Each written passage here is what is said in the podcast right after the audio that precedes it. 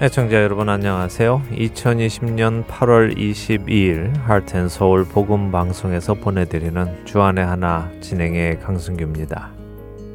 지난 한 주도 내게 잘못한 자들에게 내가 먼저 희생을 치르고 화평을 청함으로 하나님의 자녀들이라는 칭함을 받는 복을 누리신 여러분 되셨습니까? 내게 잘못한 누군가에게 먼저 화평을 청하는 것. 더군다나 내가 어떤 희생을 치르며까지 화평을 청하는 것 참 어려운 일입니다. 우리 각자의 인성으로는 결코 할 수 없는 일이죠. 오직 우리 안에 먼저 용서받은 자로서의 하나님의 은혜가 충만하게 넘칠 때에만 그분을 닮아 다른 이들에게 손을 내밀 수 있을 것입니다. 그렇게 우리 안에 늘 하나님의 은혜가 충만하기를 소망합니다. 여러분들과 지난 몇 주간 예수님께서 말씀하신 복에 대해 살펴보았습니다. 오늘 그 마지막으로 여덟 번째 복을 나누려 합니다. 마태복음 5장 10절에서 12절의 말씀입니다. 의를 위하여 박해를 받은 자는 복이 있나니 천국이 그들의 것임이라. 나로 말미암아 너희를 욕하고 박해하고 거짓으로 너희를 거슬러 모든 악한 말을 할 때에는 너희에게 복이 있나니 기뻐하고 즐거워하라. 하늘에서 너희의 상이 큼이라. 너희 전에 있던 선지자들도 이같이 박해하였느니라. 누가 복이 있다고 하십니까? 의를 위하여 박해를 받은 자가 복이 있다고 하시지요? 예수님으로 말미암아 욕을 먹고 박해를 받고 억울하고 악한 말을 듣게 되는 사람은 복이 있다고 하십니다.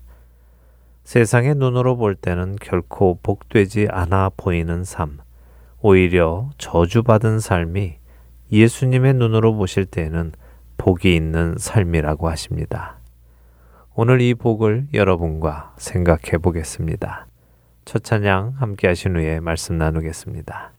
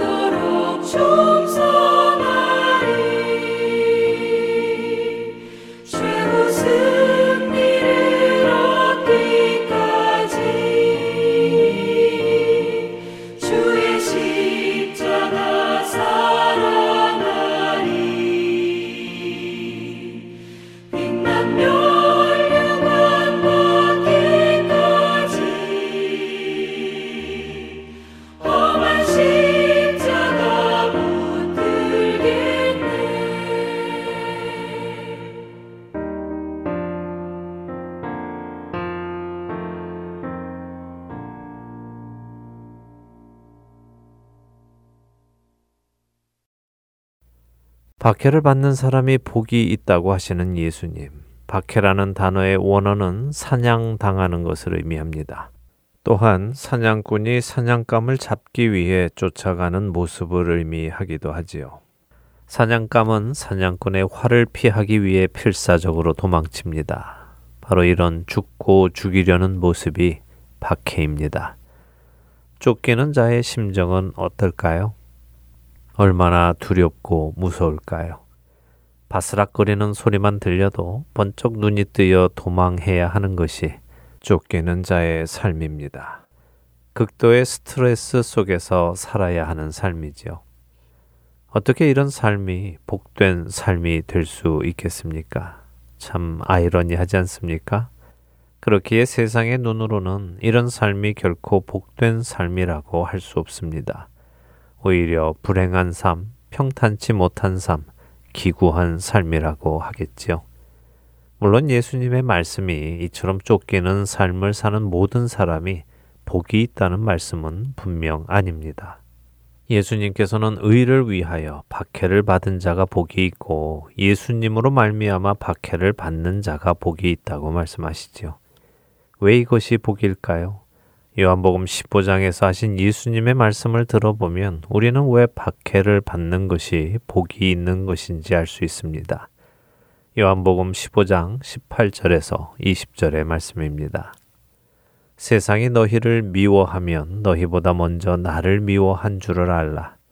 너희가 세상에 속하였으면 세상이 자기의 것을 사랑할 것이나 너희는 세상에 속한 자가 아니요 도리어 내가 너희를 세상에서 택하였기 때문에 세상이 너희를 미워하느니라. 내가 너희에게 종이 주인보다 더 크지 못하다 한 말을 기억하라. 사람들이 나를 박해하였은즉 너희도 박해할 것이요 내 말을 지켰은즉 너희 말도 지킬 것이라. 예수님으로 인하여 세상에서 박해를 받는 것이 복인 이유는 우리가 세상에 속하지 않았다는 증거이며 우리가 오히려 예수님께 속하였고 하나님께 속했다는 증거이기 때문인 것입니다.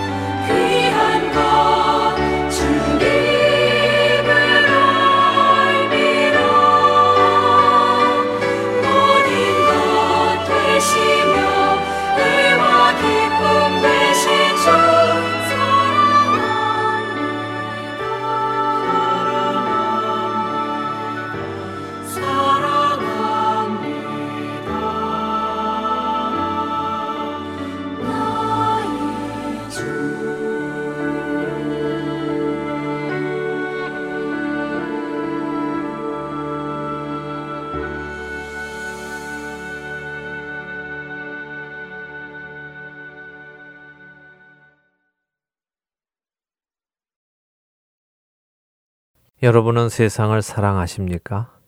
야고보 사도는 세상과 벗된 것이 하나님과 원수되는 것이라고 경고했습니다. 우리는 결코 세상과 벗되어서는 안 됩니다.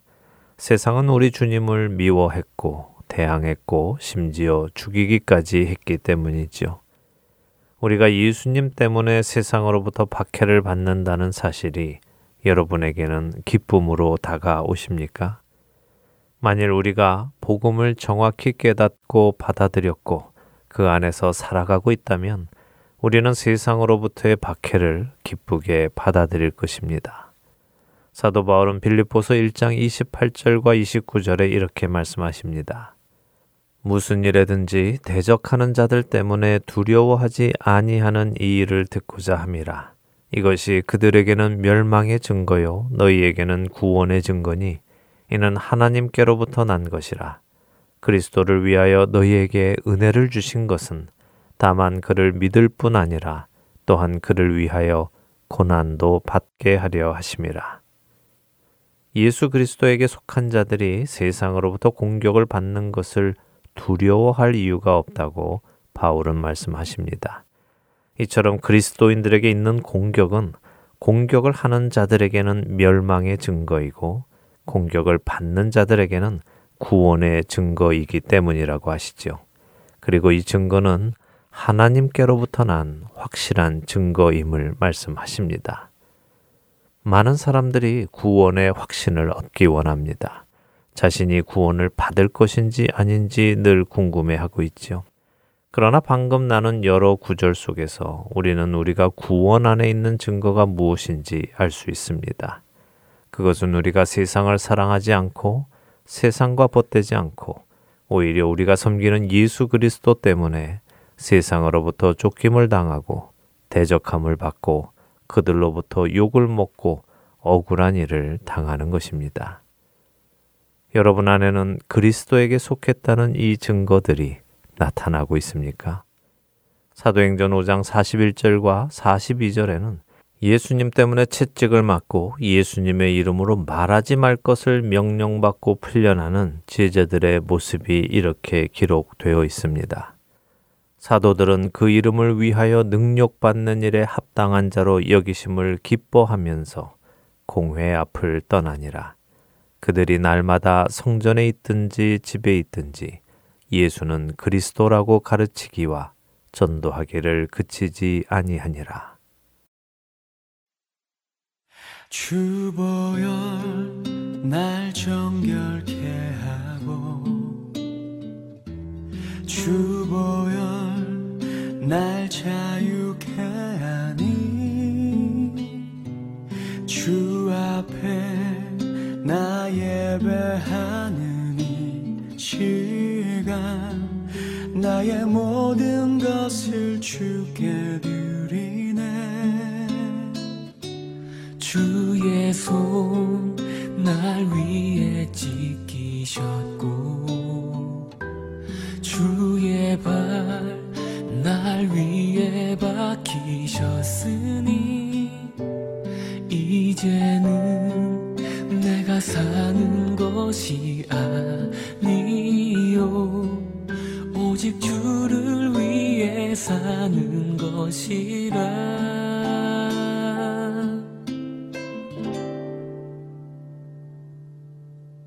주의 손에 나의 손을 포개고 또 주의 발에 나의 발을 포개어 나 주와 함께 죽고 또 주와 함께 살리라. 영원토록 주 위에 살리 손에 나의 손을 포개고 또 주의 발에 나의 발을 포개어 나 주와 함께 죽고 또 주와 함께 살리라. 영원토록 주 위에 살리라. 주 위에 살리라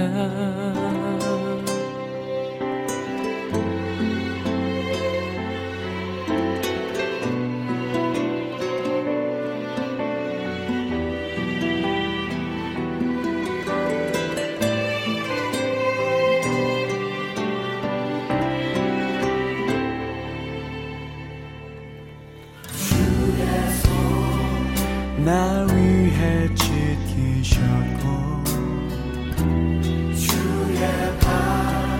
날 위해 박히셨으니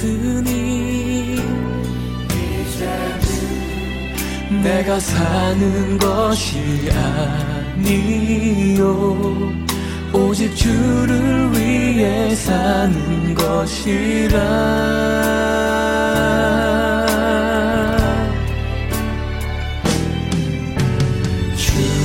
손에 나의 손을 포개고 또 주의 발에 나의 발을 포개요 나 주와 함께 죽고 또 주와 함께 살리라.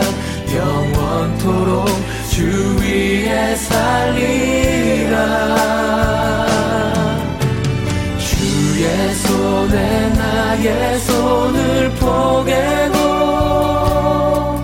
또 주의 발에 나의 발을 포개요 나 주와 함께 죽고 또 주와 함께 살리라. 영원토록 주 위에 살리라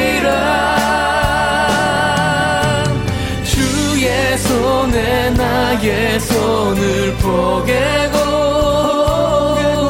또 주의 발에 나의 발을 포개요. 나 주와 함께 죽고 또 주와 함께 살리라. 영원토록 주 위에 살리라. 주 위에 살리라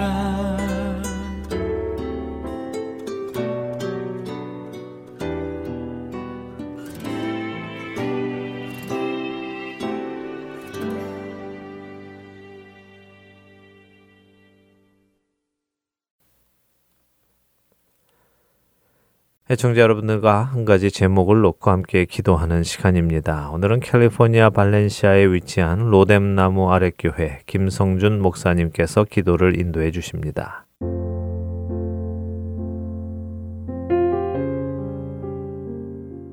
애청자 여러분 안녕하세요. And Soul 복음 방송 1분 기도 시간입니다. 저는 캘리포니아 로뎀나무 아랫교회 김성준 목사입니다. 코비드 19이 이곳 미국에서는 벌써 5개월째로 접어들었습니다. 교회를 가고 싶어도 못 가는 그런 환경 속에서 이렇게 보내고 있습니다.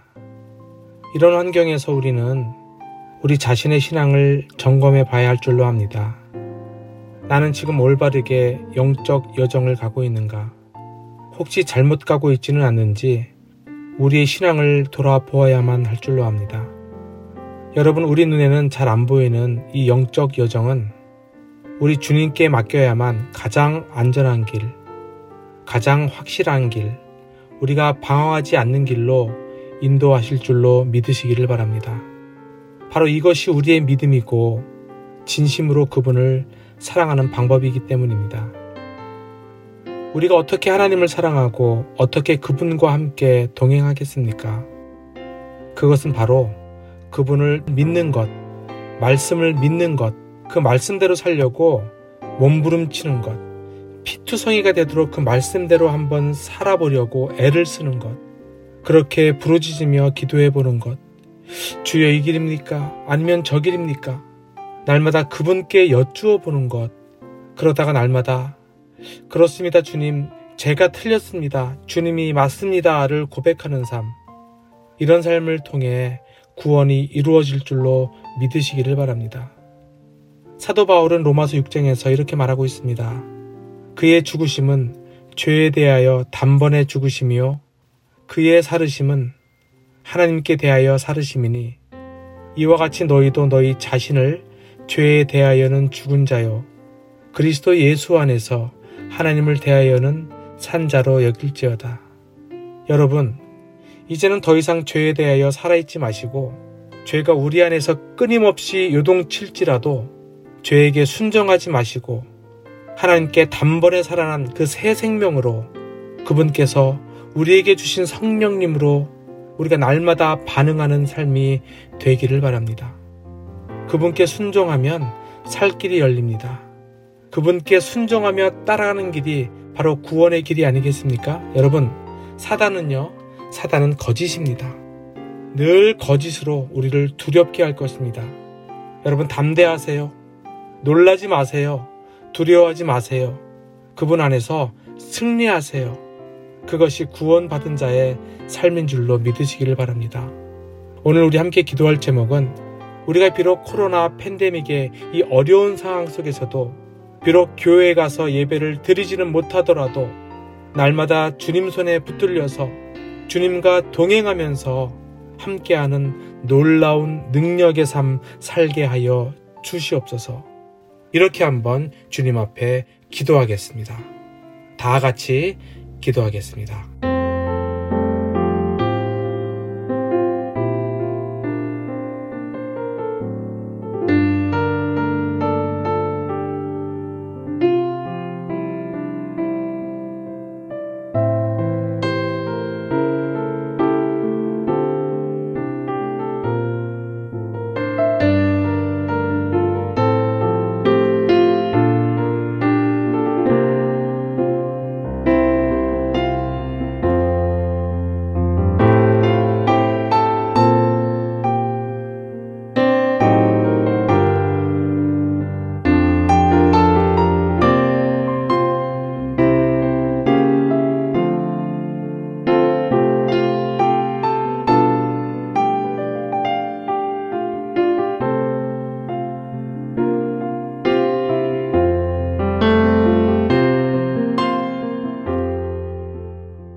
아버지, 주님께서 저희를 부르시되 놀랍게도 믿음의 자리로 부르셨습니다.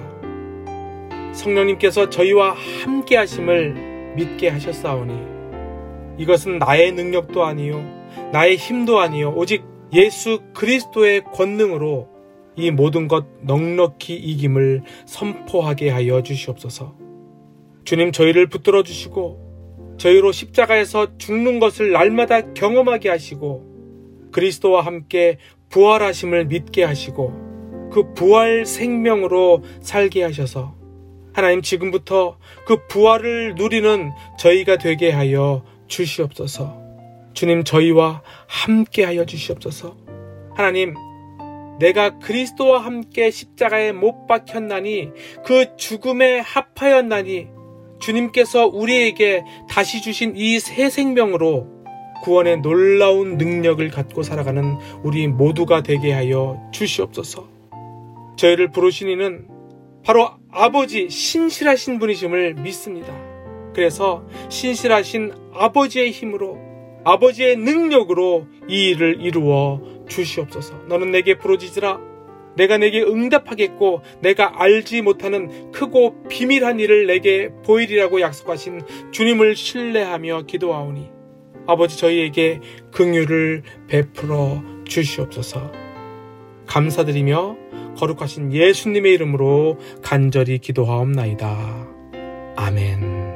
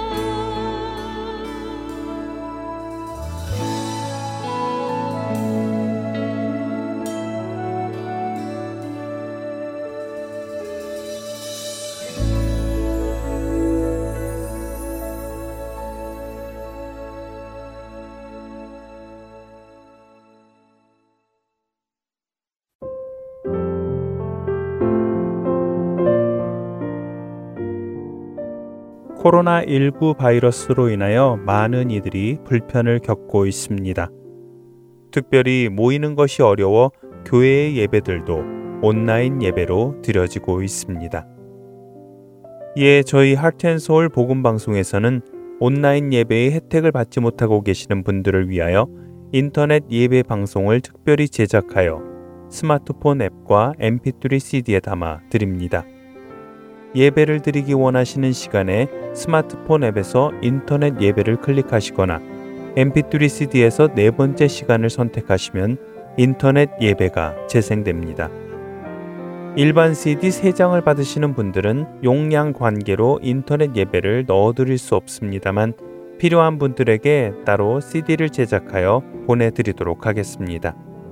인터넷 예배 방송 CD를 매주 받고 싶은 분들 그리고 앱 설치에 대해 궁금한 점이 있으시거나 도움이 필요하신 분들은 방송사 사무실 602-866-8999로 전화 주시거나 heartandseoul.org@gmail.com으로 연락 주시면 안내해 드리겠습니다. 이런 어려운 시기에 우리 그리스도인들이 모든 것의 주관자 되시는 하나님께 긍휼하심과 회복하심을 간구하며 이겨 나가기를 소원합니다.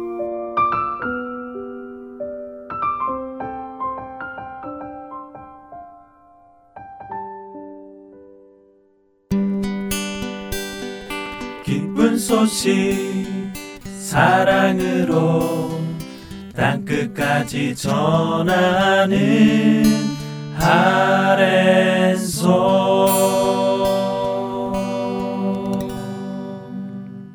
계속해서 함께 읽는 게시록으로 이어드립니다.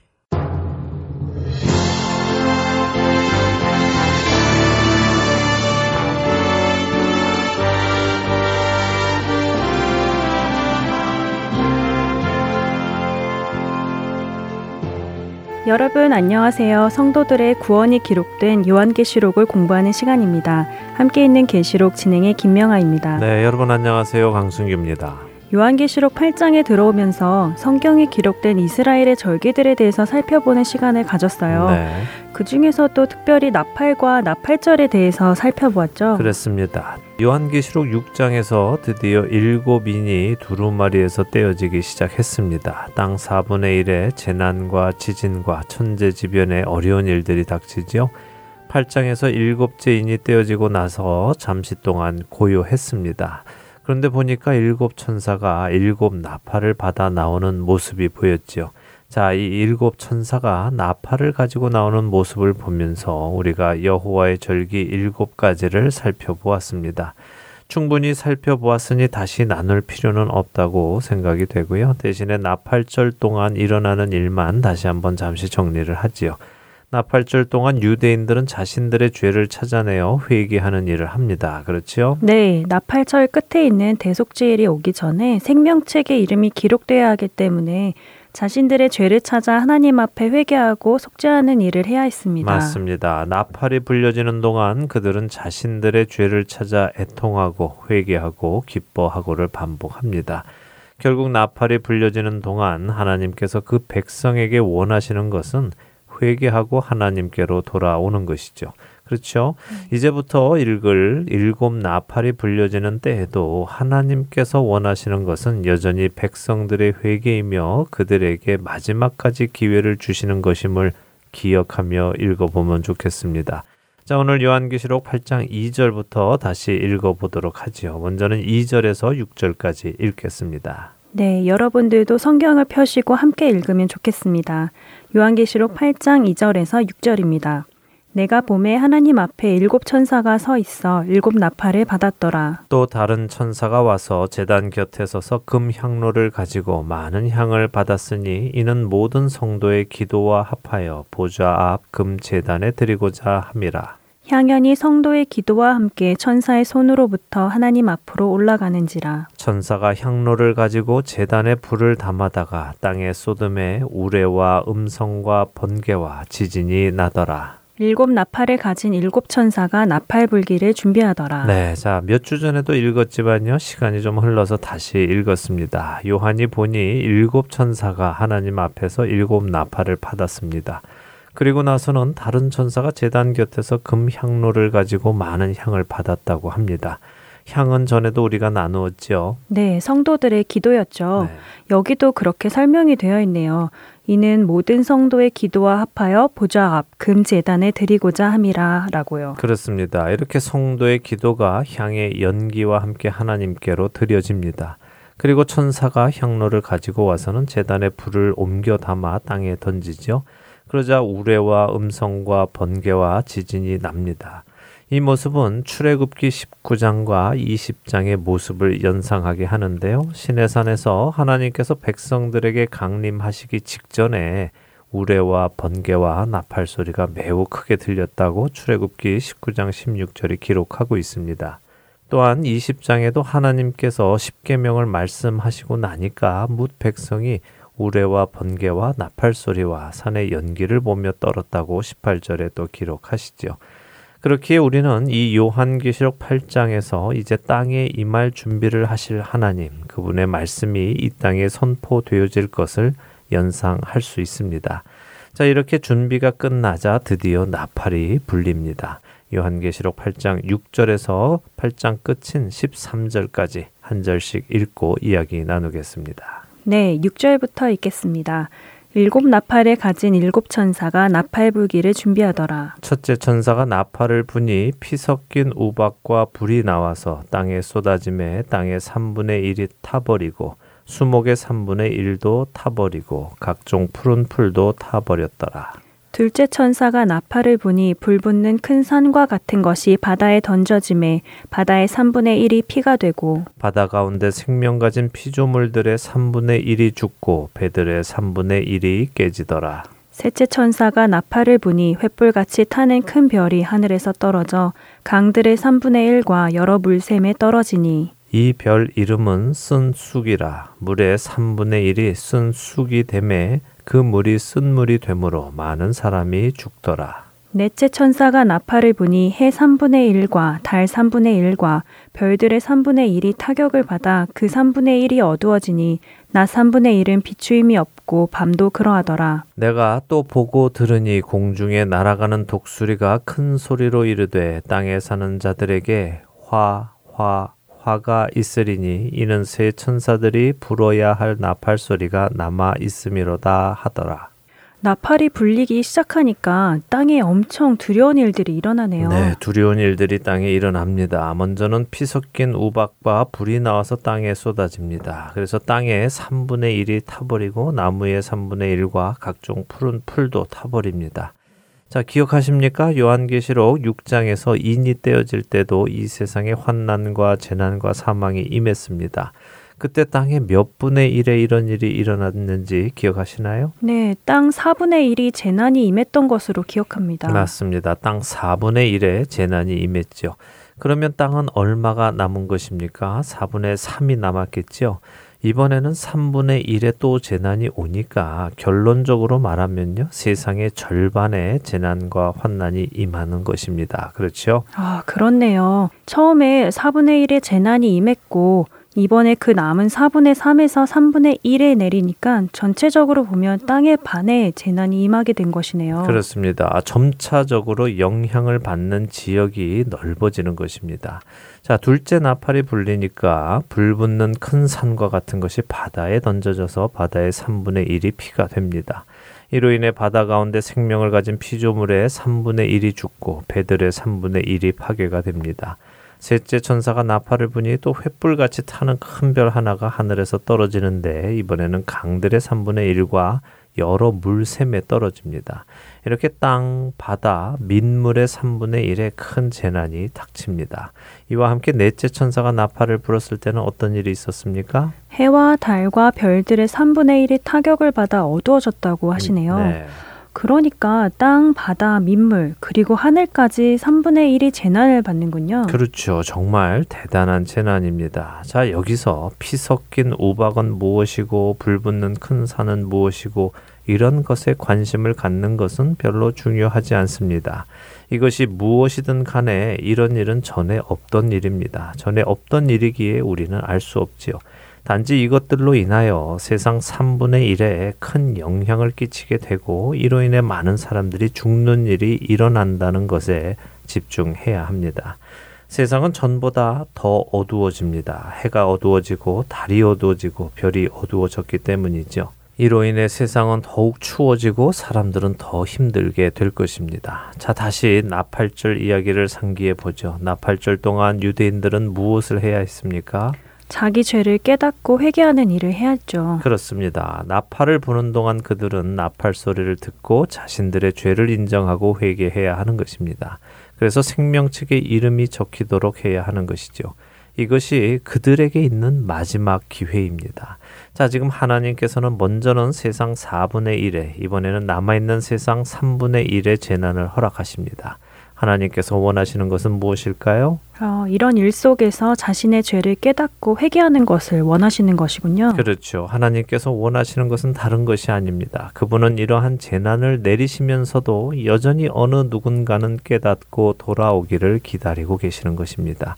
그렇기에 지금 차츰차츰 그 범위를 넓혀가고 계시는 것입니다. 아, 여전히 노하기를 더디하시는 하나님의 은혜를 보게 되네요. 맞습니다. 하나님을 모르는 사람들은요, 이런 재난을 허락하시는 하나님을 나쁘다고 말할지 모릅니다. 잔인하다고까지 할 수도 있겠죠.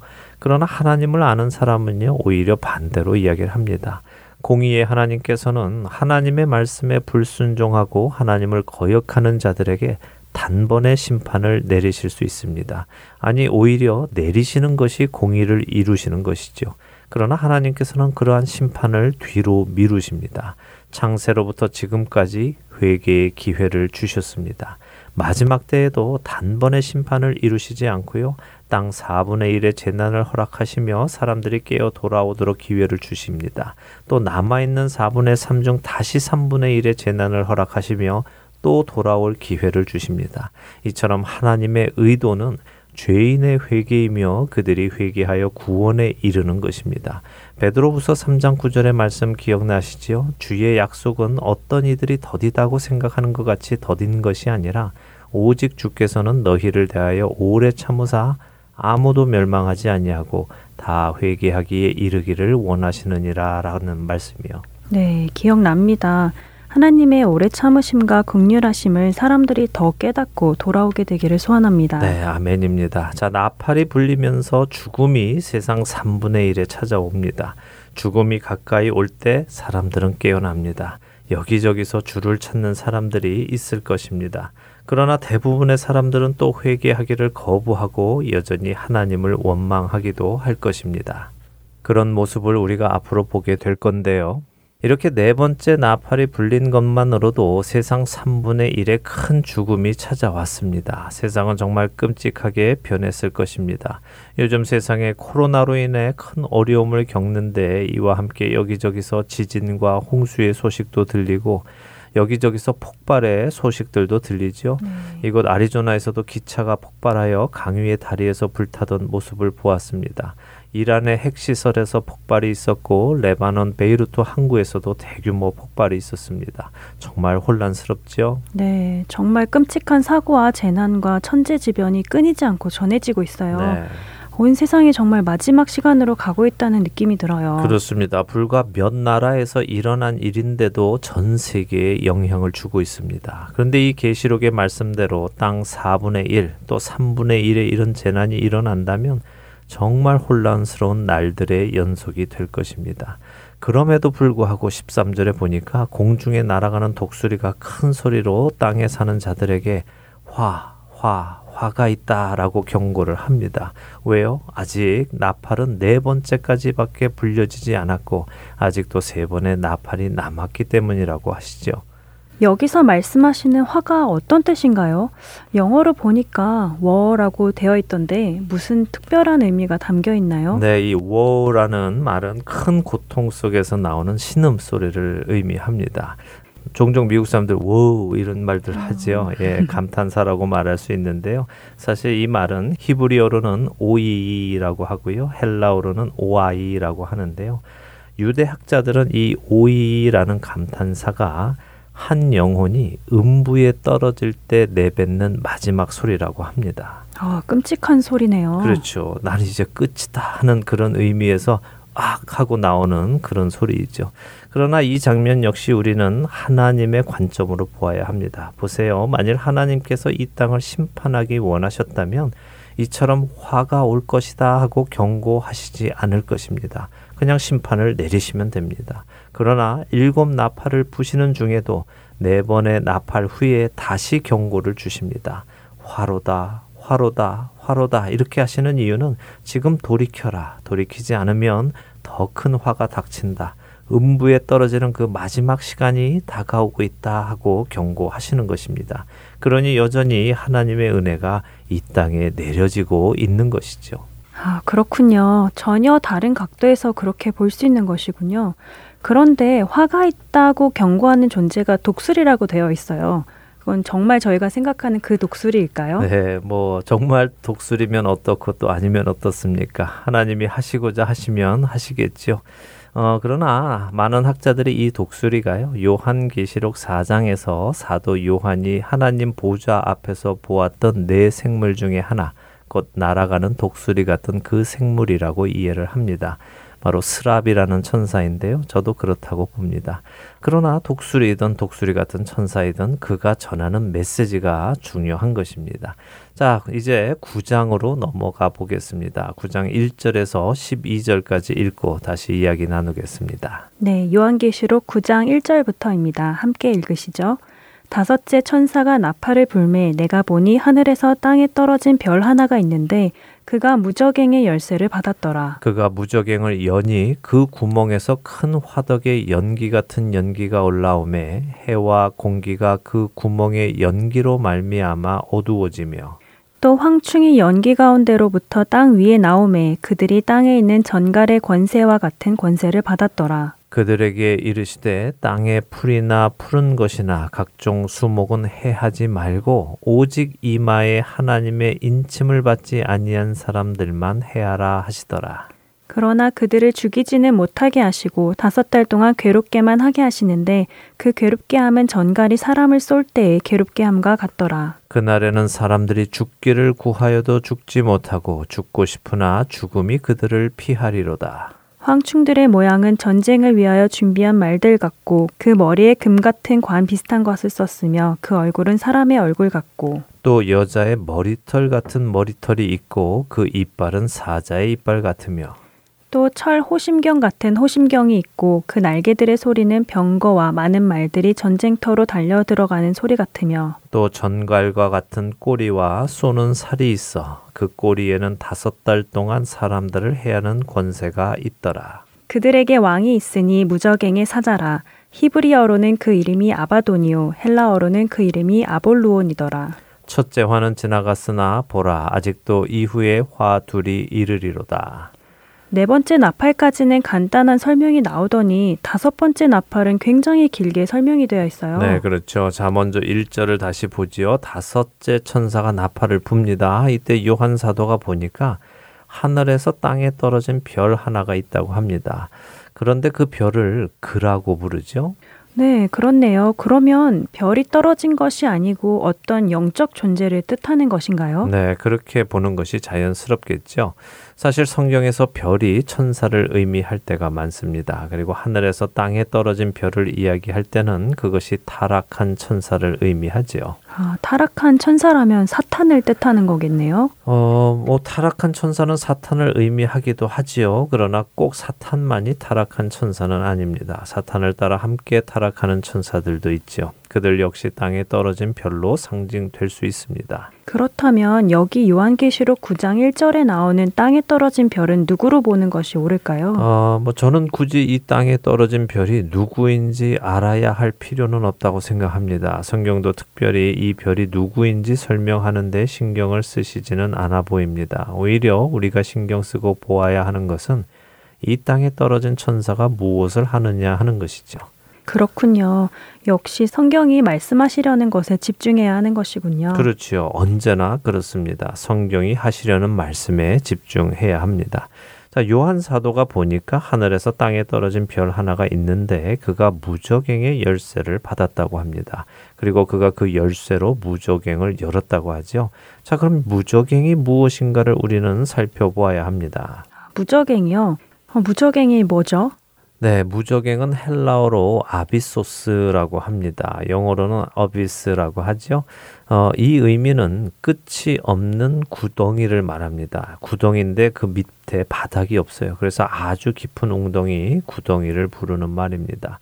누가복음 8장에 보면요. 이 무적행이라는 단어가 나오는데요. 우리가 잘 아는 거라사의 군대 귀신 들린 사람이 있었죠. 그때 예수님께서 그 군대 귀신에게 그 사람에게서 나올 것을 명하십니다. 그러자 군대 귀신이 예수님께 부탁을 하는 장면이 31절에 나오는데요. 이렇게 되어 있습니다. 무적행으로 들어가라 하지 마시기를 간구하더니 이렇게 되어 있죠. 군대 귀신이 예수님께 자신들을 무적행으로 보내지 말라고 부탁했다는 것이군요. 그렇죠. 그래서요, 이 말을 거꾸로 생각해 보면 무적행은 누가 가는 곳이겠습니까? 귀신들이 가는 곳이겠네요. 그렇죠. 물론 여기서 말하는 귀신은 세상 사람들이 생각하는 귀신, 그러니까 전설의 고향이나 공포 영화에 나오는 죽은 영혼을 의미하는 것은 아닙니다. 그런 것은 존재하지 않습니다. 왜냐하면 사람의 영이 죽으면 모두 옥에 가기 때문에 이렇게 돌아다닐 수 없습니다. 성경에서 말씀하시는 귀신은요, 악한 영을 의미합니다. 자, 이 악한 영, 영어로는 디몬이라고도 하지요. 악한 영에도 종류가 몇 가지가 있는데요. 자세히 다 다룰 필요는 없을 것 같으니까 간단히 설명만 드리겠습니다. 성경에 의하면 이 악한 영들, 다른 말로는 타락한 천사들이기도 하고요. 또 귀신이라고 하기도 합니다. 이들 중에 어떤 부류는 베드로 후서 2장 4절의 말씀처럼 하나님께서 어두운 구덩이에 두어 심판 때까지 지키게 하셨습니다. 그래서 이들은 나와서 활동을 하지 못하지요. 성경의 말씀 그대로 이들은 심판 때까지 나오지 못합니다. 그러나 또 어떤 부류는 무적행에 잠시 동안 갇혀 있기도 합니다. 그리고 또 어떤 부류는 지금 이 세상에서 활동하고 있기도 하지요. 에베소서 2장 2절 말씀처럼 공중의 권세 잡은 자이며 불순종의 아들들 가운데서 역사하는 영입니다. 우리가 신앙생활하며 영적 전쟁을 할 대상들이기도 하지요. 지금 요한계시록 9장에서 소개되는 부류는 바로 이 무적행에 잠시 동안 갇혀 있던 부류입니다. 무적행의 열쇠를 받은 타락한 천사가 이 무적행을 엽니다. 이 무적행에서 나오는 이 존재는 바로 악한 영과 관계되어 있는 존재들이죠. 자, 오늘은 시간이 다 되었으니까요. 여기에서 마치고요. 다음 시간에 우리 다섯 번째 나팔의 이야기를 더 자세히 나누도록 하겠습니다. 시간이 벌써 또 이렇게 되었네요. 이 이야기가 궁금해집니다. 다음 시간에 더 자세히 들을 수 있기를 바라고요. 한 주간도 주님 안에서 믿음을 지키는 여러분 되시기 바랍니다. 네, 저희는 다음 주 이 시간 다시 찾아뵙겠습니다. 안녕히 계십시오. 안녕히 계세요.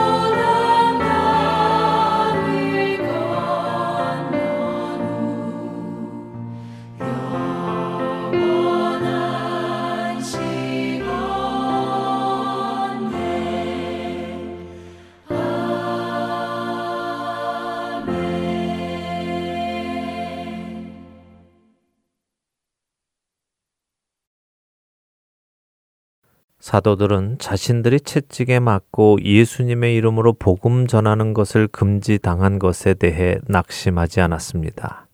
그들은 오히려 기뻐했습니다. 왜냐하면 그러한 박해가 자신들이 예수님께 속했다는 것을 보여주는 증거라는 것을 알았기 때문입니다.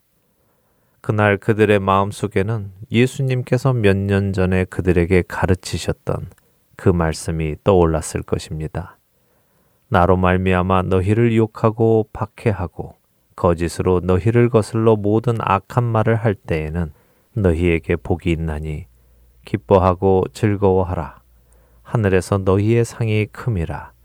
너희 전에 있던 선지자들도 이같이 박해하였느니라.